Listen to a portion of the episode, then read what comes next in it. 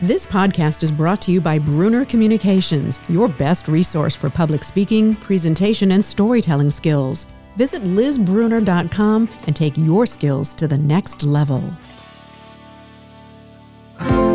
If you've ever had a Sam Adams beer, you may know that it originated in Boston, Massachusetts. But what you may not know is that the woman behind making it a household brand and a behemoth in the industry didn't even drink beer when she co founded the company. This entrepreneur, who went from being an executive secretary to now having more than 35 years in the alcohol industry, has waged battles both professionally and personally and back to success again with her own company, Boston Harbor Distillery, now making whiskey. Rhonda Kallman, welcome to my podcast. Oh, great. Thank you for having me. I've heard you say that if you could just get by on making whiskey all day, you would. What do you love about this fermented grain mash, and where did that passion come from? Wow, isn't that a good question? I just love everything about it. when I was a very little girl, my father used to drink rye whiskey, mm-hmm. and uh, he'd fall asleep, and I'd taste it, and like, oh, I just loved it. It's the complexity and the oh. the grains and the ingredients and the flavors and the wood, bringing that all together. And how it makes you feel is fun too. Yeah, of course it is. Of course it is. Now, some might say you were actually born into this industry with that kind of a background mm-hmm. because then at the age of 15, you got your first gig at a bar. And even when you were working as an executive secretary with the Boston Consulting Group, for those five years that you were there, you were moonlighting as a bartender and a waitress. I had to imagine there were some pretty tough mornings. yeah, I did always come in a little late and a little hungover, okay. but I was good at what I did. but while working at the Boston Consulting Group, that's where you first met Jim Koch, And he told you that he wanted your help in starting to brew beer. You were a whiskey drinker, not a beer drinker. What did you know about beer and the beer brewing industry? Well, frankly, nothing. Uh, neither one of us had ever sold anything. We didn't know about how to sell beer. But he is the sixth consecutive oldest son to be a brewer in his family, three Harvard degrees, management consultant. So we knew about beer and he knew about business, but he didn't know anything about bars. So all those mornings actually paid off for me. There's a lesson in there somewhere, right? now, is it true? Because you, you mentioned he did come from a long line of brewers. Yes. And I read that you guys wanted to use his great great grandfather's beer recipe. Yeah. Did you? Oh, that was him. Oh, yes, oh. absolutely. Oh. Yes, they literally found it in a trunk in, in an attic. Yep. So, what made this beer, which ultimately became Sam Adams, yeah. so unique and so special? Was it that family recipe, those ingredients, how it was made? What made it so unique? Sort of all of the above. At the time in the mid 80s, it was a very pale, bland landscape of yellow fizzy beer, all made with corn. And they're your big guys Bud, Miller, Coors, you know, Corona wasn't even here yet. Heineken, they're all corn based. So they're a little lighter they're a little sweeter, they're cheaper to make, but it's corn. So, what craft is really an ingredient story. So, Jim took his great great grandfather's recipe from the 1800s. In Germany, there's something called the Reinheitsgebot, which is basically rides herd over what the beer is made from. And it was all grain, 100% malted barley. And so that's what I'm doing now is I took a page out of what we did at Sam Adams using whole grains, which are huh. better for you. They're bigger, they're bolder, they're richer, and they're awesome. Well, you really helped create a term you just mentioned a moment ago, craft, craft beer. And given all your trainings and insights is what I'm going to call it mm-hmm. from the Boston bar scene, you really sold the hell out of Sam Adams Bar and you turned it into a household name. You went from bar to bar, you went from door to door. And the beverage industry, not unlike a lot of industries, but it's a tough one. It's a boys' club. How did you deal with it then? How do you deal with it today if it still exists? Oh, it exists. Yeah, I bet it does. I actually have a recognition award from the Brewers Association as being the pioneering woman in the beer business. There were just no women around. Yeah. So everybody would be like, oh, are you Jim's wife or his girlfriend or his daughter? um, you know, are you the promotional girl? You know, I was always getting these sideways glances. But once they listened to me for a minute or two, they realized I knew what I was doing and I was really passionate about it.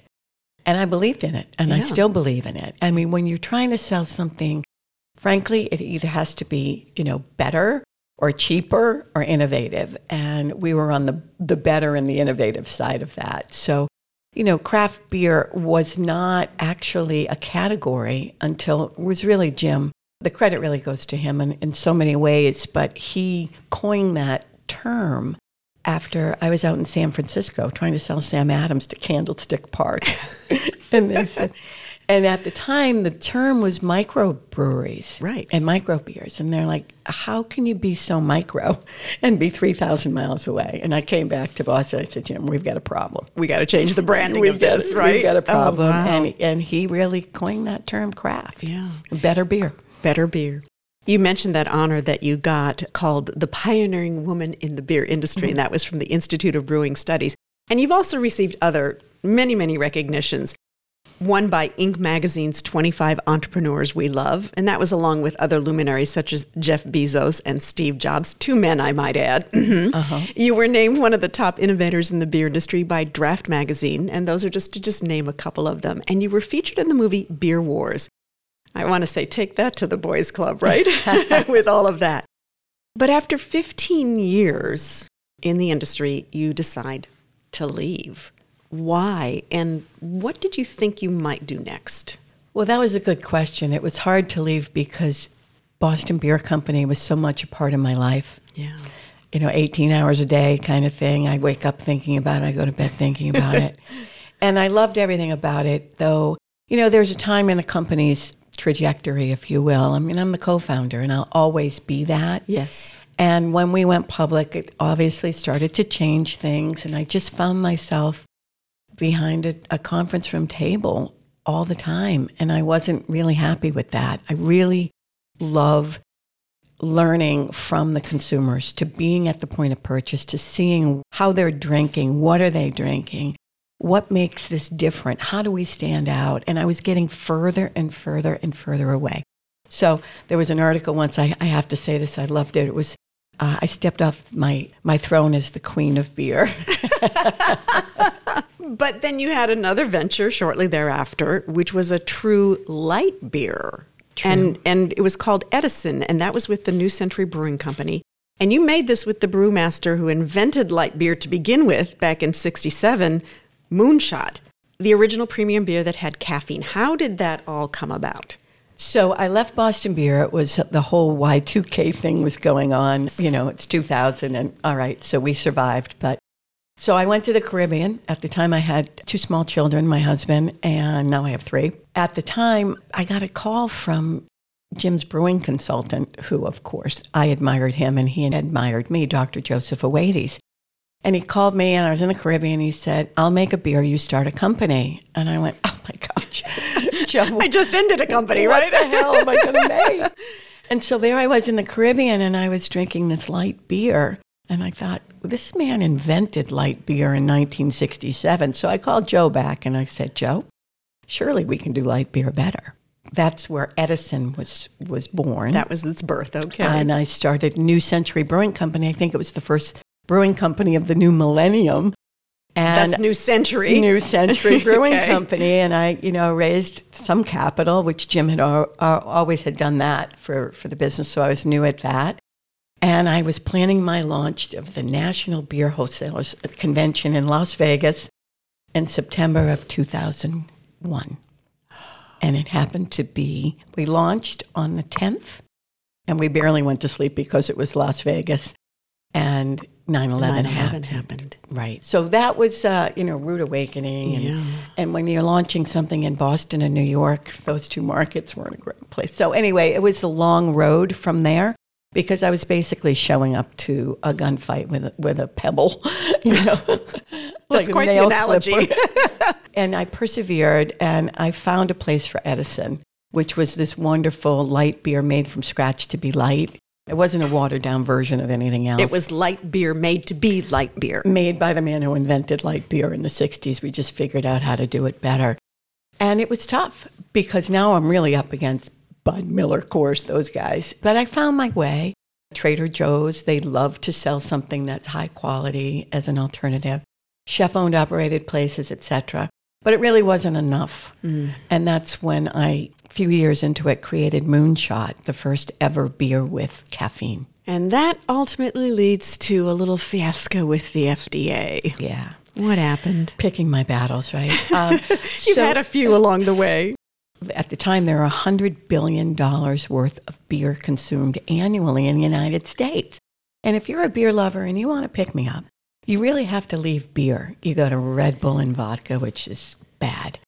Um, you know, Jack and Coke or Irish coffees, but there was nothing for beer lovers. And I recognized that there was an opportunity. So that was why you wanted to put the caffeine in the beer? Yeah. And so caffeine is odorless and tasteless. So it was a beer that looked like a beer, that tasted like a beer because it was a beer. And it had a little kick. with 69 milligrams of natural caffeine, which comes from the decaffeinization of a coffee bean. And so I call Owades. He was 84 at the time. And I said, Joe, can you make me a beer with caffeine? And he hung up on me. But I, I called him back and I went through the business reasons. And two days later, he called me back and he said, We can do it. So I ended up calling it Moonshot because it was the year that the astronauts landed on the moon, 1969. I love all this history that you throw in. You know, and, and the TTB, which is the agency that rides herd over alcoholic beverages, actually worked with me on naming it. It was a long story, but it was awesome. And we got it done. And we had a patent in four countries of adding caffeine to beer now. Well, it took me a long time to get it going. Finally, started to make it happen because it was innovative. It cut through. There were other imitators of like Four Loco and Panther Juice, and they, they didn't make what I made, which was good quality craft beer. Theirs was 12% alcohol in a can. It was like a speedball, you know, and with 259 milligrams of caffeine, 12% alcohol by volume, and they ended up getting us all shut down. So mm. it wasn't the TTB that did it because they knew they approved my mark on four different occasions. It was the FDA, and they ride herd over caffeine. Wow. So we got shut down. It's the only thing since prohibition to be banned. so if you go to the website, you'll see me there. And that's when I lost heart in the beer business. Oh, yeah. And I had given so much for so many years. And I just started to think about what was next for me and saw this white space for whiskey making in Boston, just like Jim did for craft beer back in the mid 80s. But even before you get to making whiskey, because in the midst of all of this that you're going through with the caffeinated beer and the FDA, you end up waging your own personal battle. Yes. You were diagnosed with stage three breast cancer in the midst of all of this, Yeah. and it necessitated serious treatments. What did you have to go through? You know, the usual uh, yeah.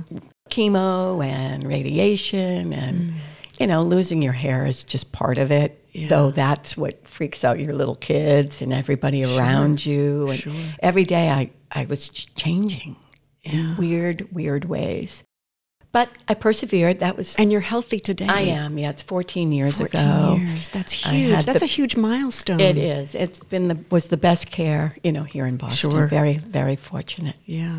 so yeah that's you know when life hands you lemons i make whiskey Which is exactly what you did do because after a couple of years, I mean, you Century closed. Now you're finely tuned palate, after all these years, you launch Boston Harbor Distillery. You're finally making whiskey, and you even have said that whiskey is the evolution of beer. Tell me what that feels like to be making something that you're so passionate about. It's awesome. Um, it's scary. It's hard as hell. Yeah. Um, in the whiskey business, you have to prepay for everything. So the building, the employees, the insurance, the grains, the barrels, the, the utilities, all of it. And wait years and hope that someone's going to buy it. Yeah. Really? Yeah. So right now we're bottling everything. All of our whiskey is over four years old now, but it's taken us really five years to get there. So it takes that long from the time you first like put it in the barrel before you actually sell it. Yes. Wow. Yeah. So we have others, you know, we make Yeah. gin and, and we make liqueurs and other things. So now you have this amazing building Yes. that you are doing all this in, and it has a lot of history. Every bottle of spirits that you produce packs a history lesson into it. Tell me about both of those. Well, I knew I wanted to make whiskey and I knew I wanted to make it here in Boston. normally you build a company around a, a, brand idea. And this time I just knew I wanted to make whiskey and I wanted to do it in my beloved city of Boston. My husband's a builder. We found this falling down, dilapidated junk collector's warehouse right off the expressway that everybody's been driving by for, for decades but never stops. It's in this old uh, Port Norfolk neighborhood of Neponset, which is a neighborhood of Dorchester, which Dorchester is 20% of the population of Boston. So it's a neighborhood of Boston. So it's this really funky, hard place to find. And we found this beautiful old building that my husband renovated. I always say he's great with wood, he's good with his hands too. It's beautiful. And we were moving along, and I got this little still from America's oldest uh, still manufacturer in Louisville, Kentucky. It's called the Vendome Copper Works. The still number is 1,776. So 1776 ended up right here in Boston, which was awesome. So I said to my husband, maybe this thing might work. So long story short, we're in there painting one night, and it dawned on me, you know, there's the horses and whiskey imagery. You see that a lot with whiskey, whether it's Scotland or Ireland or Kentucky. And we don't have a lot of horses around here. We have some horses' asses here in Boston, but not as many horses. And there it was, right under my nose. It was the Putnam Nail Factory that this guy, Silas Putnam, who was uh, the Putnam family lineage, started there with his uncle, General Israel Putnam. And Silas made horseshoe nails and supplied horseshoe nails to both sides of the Civil War, right out of my distillery. My whiskey is named Putnam with a horse on the uh, label. And then when the car came in, uh, there was no need for horseshoe nails. So then it was the Lawley shipyard. And Lawley's is famous for building America's Cup winning yachts. And in my building, they built minesweepers for World War II. They too had government contracts.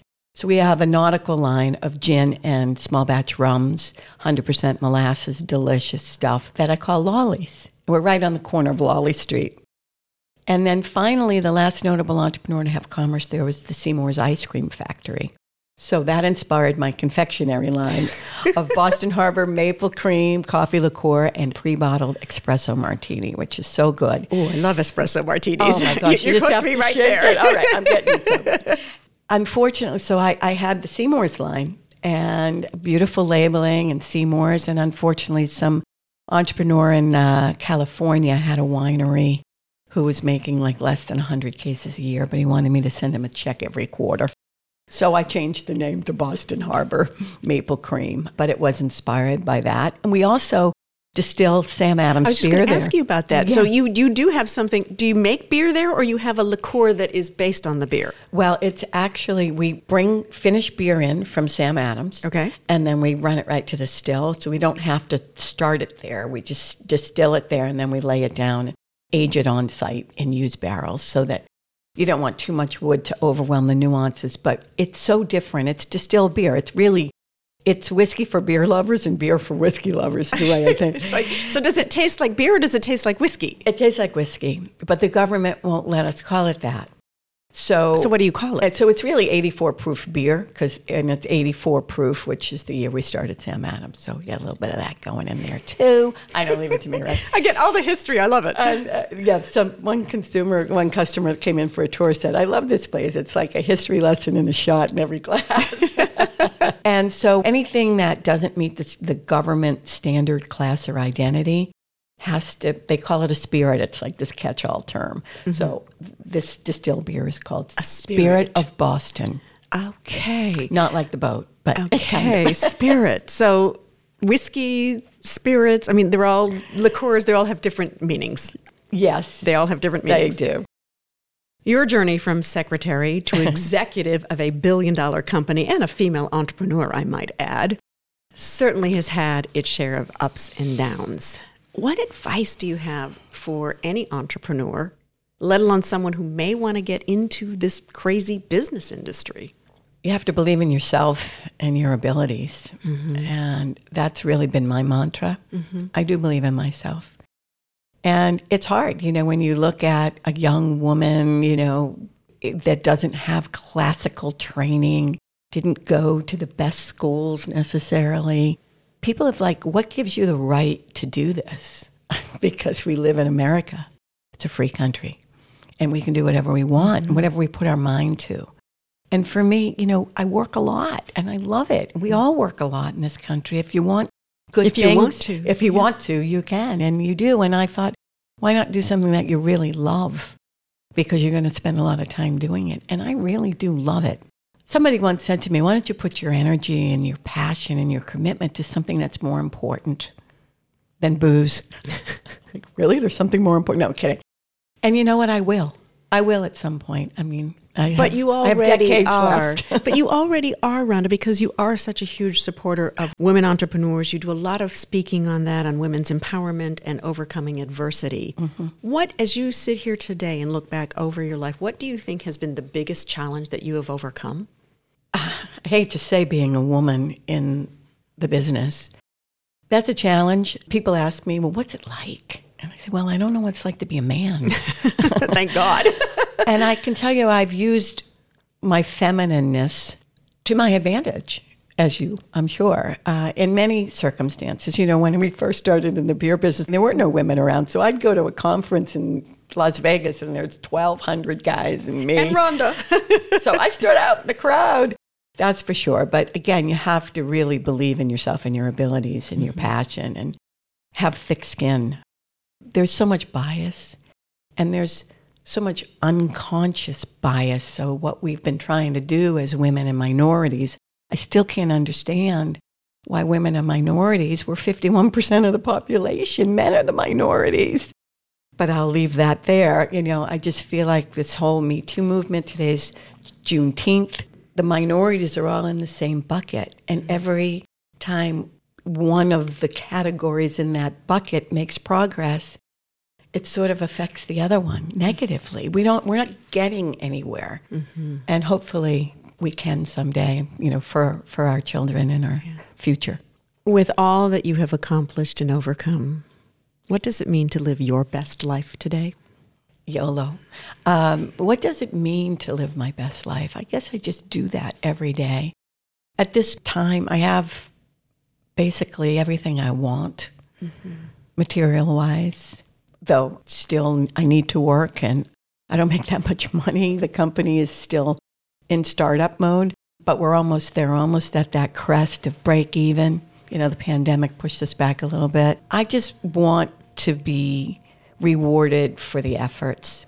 And the biggest reward for me is when I see consumers try what we, we make and they their eyes light up and they love it and they're wowed by it that's rewarding. To put a measurement, a financial measurement on that would be very nice. Mm-hmm. And to me, that's the, that's the end for me. Or the beginning. Or the beginning. or the beginning of, of the, the, next, next chapter. well, Boston Harbor Distillery is located at the Port of Boston Harbor, right? Yeah. And I got to tell you, folks, they're open for tours. They're open for tastings, and you can host events there. So if you really want to learn more, and I encourage you to do so, just go to bostonharbordistillery.com, and it's just like it sounds bostonharbordistillery.com. Rhonda, I'm so happy that you were on the show today, and you're showing us that we all can follow our passion and not allow challenges to stop us because life is full of challenges every day, whether you're in the minority or not. There are challenges and we can move forward and pursue our dreams. You're doing just that. Thank you. Well, thank you for having me, Liz. You're inspirational too. Oh, thank you so much. And thanks to all of you for listening to this episode. Share it with your friends, write a review. We love hearing from our listeners all around the world. We're in 140 plus countries. Amazing. May you be inspired by Rhonda's passion and how to rise up from the pitfalls of life and find the courage to continue to try again and again and again. Until next time, be well. This podcast is brought to you in part by Fast Twitch Media, helping people tell their stories and giving them worldwide reach. The future is in the cloud, and Fast Twitch Media can take you there. Be your best digital self. Check out fasttwitchmedia.space.